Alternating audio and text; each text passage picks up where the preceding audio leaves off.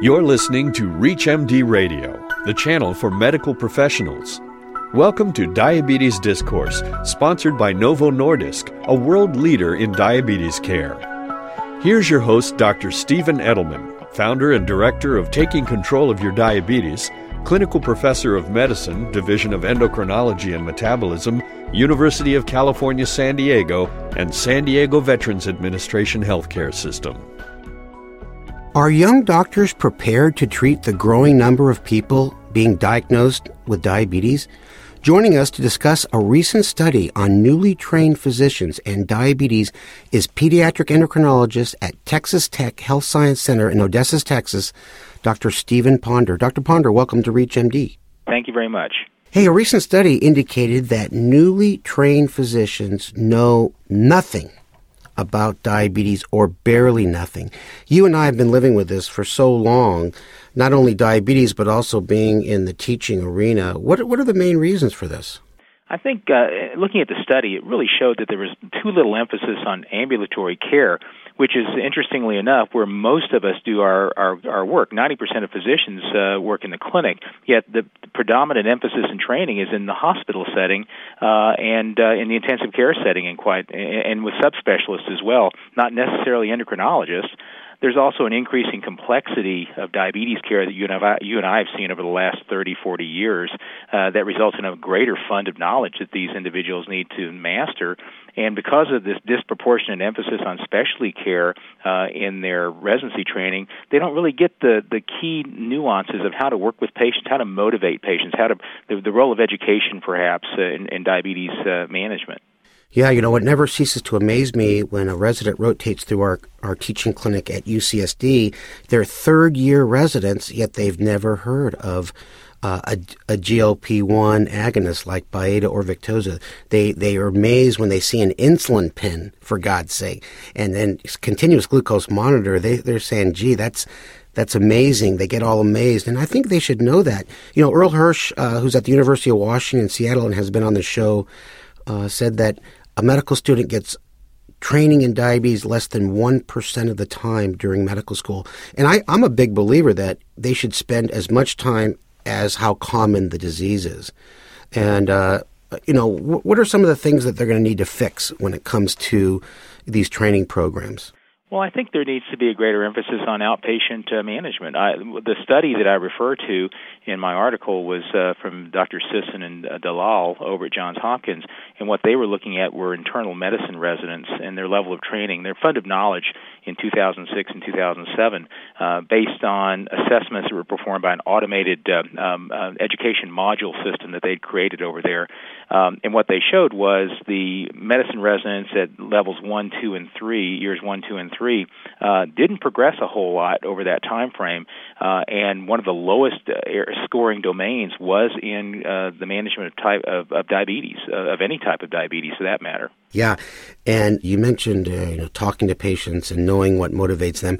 How does this mentoring type of approach fit? We should have mentors, of course, for all of our medical training, and I think we need to have uh, uh, passionate mentors, and, and that's not always easy to find. I think that um, in my training, for example, I worked with somebody who uh, had a very strong desire to educate and teach about diabetes management, and I wish I could say that every institution has people like that, but that's frankly not the case. I think that uh, mentoring uh, is not just somebody that you follow around, but somebody who discusses with you, challenges you, uh, makes you think outside the box, and, and makes you think of other ways, uh, other reasons why, for example, a patient may not be doing well with their diabetes. It may have nothing to do with their adherence. It may be the fact that they're living in a very difficult home environment, or they may be struggling financially, or they may have beliefs that uh, run contrary to uh, to proper diabetes uh, self care. And our challenge uh, as mentors is to teach people how to do this in a very sensitive way uh, with um, with the students that uh, that are under our charge uh, Uh, to to get them to work with the patients to move them in a direction towards self care that will improve their long term outcomes. Well, Steve, the mentor program sounds great. Is there any downside to the mentor mentee program when it comes to residency training? I think many mentors these days ha- have uh, a lot of uh, things on their plate. They have research duties. They have uh, to perhaps increase their clinical volume for uh, uh, revenue generation, and, and certainly teaching duties and other administrative roles. I think it's gotten really difficult to juggle that uh, those wear those three hats anymore. And I think quite often when you spend a half day in clinic and you've got the other rest of the week doing those other duties, you may be rushing through the clinic. And I think a mentor has to be careful that they have the time to spend with their mentee uh, to explain what's going on, to to demonstrate and be a role model, if you will, for that mentee that uh, we may not have as much time for as we did in the past. And I think I've seen that and I've heard that from uh, many uh, new doctors coming out of their residency training program uh, that things do get rushed uh, quite often in their continuity clinics that uh, I didn't experience uh, 25, 30 years ago.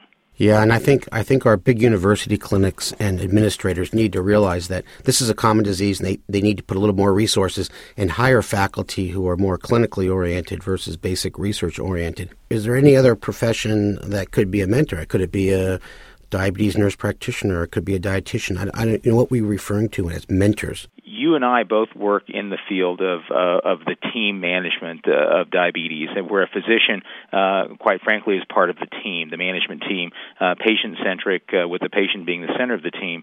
And I think that any member of the team that you create for your patients, whether it's the diabetes educator, the dietitian, a social worker, an exercise physiologist, all of these individuals, in addition to the family members, can also be mentors in some ways to the to to the patient. Uh, if we're focusing on on professional mentoring, then yes, uh, the nurse educator, the uh, the diabetes dietitian, uh, a nurse practitioner, uh, anyone who who has a specific interest or passion in working with these these uh, patients is going to be a huge asset to, to the education of the of the, the young physician. In fact, most of my training, I'll tell you right now, was provided by uh, experienced diabetes nurse, edu- nurse educators. My mentor, as great as he was, was busy seeing patients. He had research to do. He had papers to write and books to chap uh, to, to develop, and uh, I spent a lot of my time with the people that uh, he worked directly with, who actually had, did the face-to-face time with the patients, and I learned a, tr- a tremendous amount in the process.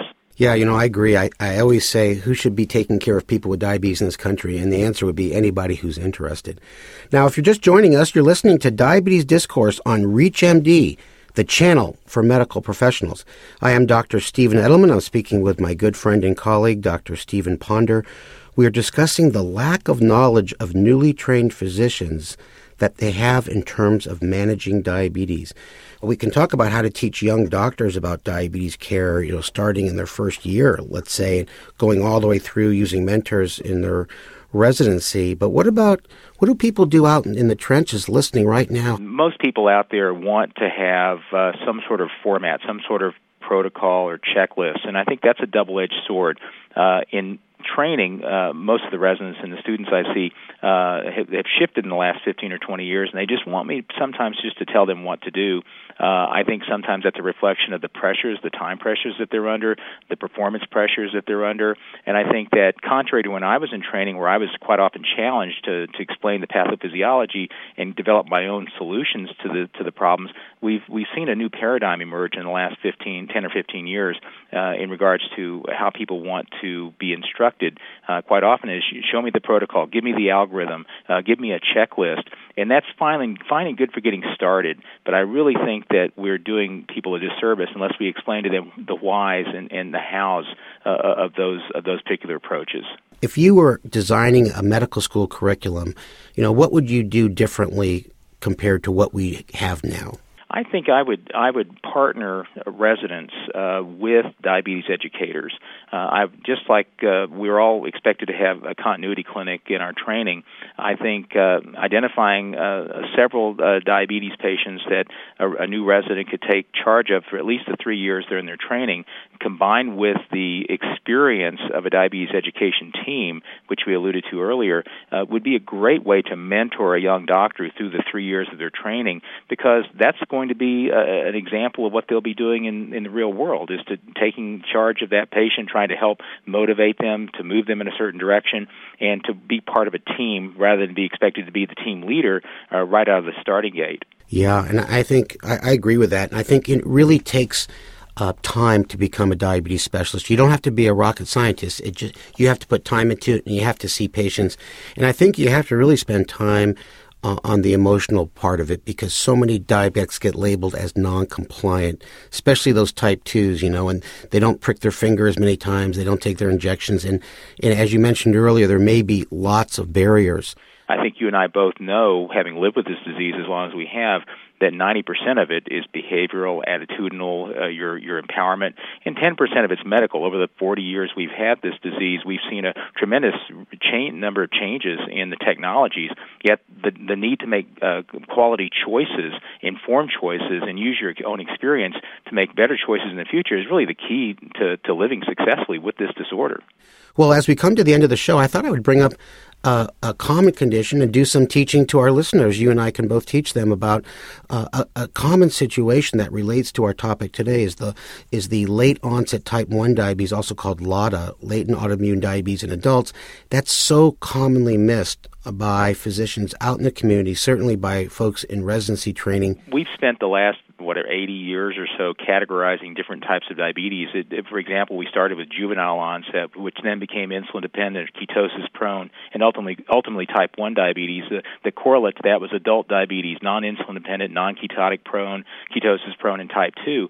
And so th- I see the same thing you do. There's this uh, uh, almost this slavish adherence to age as some sort of criteria as to whether you have type 1 or type 2 diabetes. And when you put a label on somebody, somebody all all you result in is leading to assumptions and expectations, which are not always you know fulfilled. And LADA is a great example. Uh, a, a lean uh, adult individual developing glucose intolerance quite often is immediately labeled as type 2, even in the area of the country where I live, even though they don't have any of the evidence of insulin resistance, which is what you would expect to see with type 2 diabetes. And so there's not a lot of exploration that goes on as, in regards to other possibilities. Well, uh, thank you so much for helping us mentor our listeners. I'd like to thank our guest, pediatric endocrinologist at Texas Tech Health Science Center in Odessa, Texas, Dr. Stephen Ponder. Dr. Ponder, thank you so much for spending time with us on Diabetes Discourse. Thank you very much, Steve. Thank you for listening to Diabetes Discourse, sponsored by Novo Nordisk, a world leader in diabetes care. To learn more about diabetes and the role of GLP 1, Visit novomedlink.com forward slash DIA. For more details on the interviews and conversations in this week's show, or to download the segment, visit us at ReachMD.com. In last week's class, we talked about how diabetes affects the whole person, and we left off with an important question Are we looking at every part of diabetes? Uh, to help us answer this question, I've invited one of my colleagues as a guest speaker, Dr. Jackie Brennan, who has been practicing endocrinology for over 25 years. Hi, everyone. Thanks for having me. I'm happy to be here to discuss a key issue in diabetes whether or not we're looking at the whole picture. As you know, sustained control of A1C is important, but we can't stop there. Weight, Cardiovascular risk and beta cell dysfunction are also part of the problem. Specifically, I'd like to talk about GLP 1 and how it impacts multiple systems affected by diabetes. Can anyone tell me more about it? Yes, Jamie, go ahead. GLP 1 is a natural hormone that helps regulate glucose metabolism, and the multiple actions of GLP 1 are critical to glucose control. Exactly. In a glucose dependent manner, GLP 1 stimulates the beta cells in the pancreas to secrete insulin and inhibits the liver from releasing excessive glucose by reducing glucagon secretion from alpha cells. Anyone know what else it does? What about you, Sam? Yeah, doesn't it help control weight by slowing gastric emptying and inducing a feeling of satiety? Yes. And GLP 1 may also play a role in improving beta cell function, a key to slowing diabetes progression. But why is this so important? It's because at diagnosis, type 2 diabetes patients have already lost 50% of beta cell function. Well, isn't impaired GLP 1 physiology also part of the problem in diabetes? Yes, that's a great point. People with type 2 diabetes may have impaired GLP-1 activity and or impaired beta cell response to GLP-1. This could contribute to problems that develop over time. That's why the multiple actions of GLP 1 throughout the body are critical. GLP 1 regulates blood sugar in a glucose dependent manner, may help control weight, and may improve beta cell function. Novo Nordisk is a world leader in diabetes care and is dedicated to ongoing research. To learn more about the latest treatment available from Novo Nordisk, please visit glp1analog.com.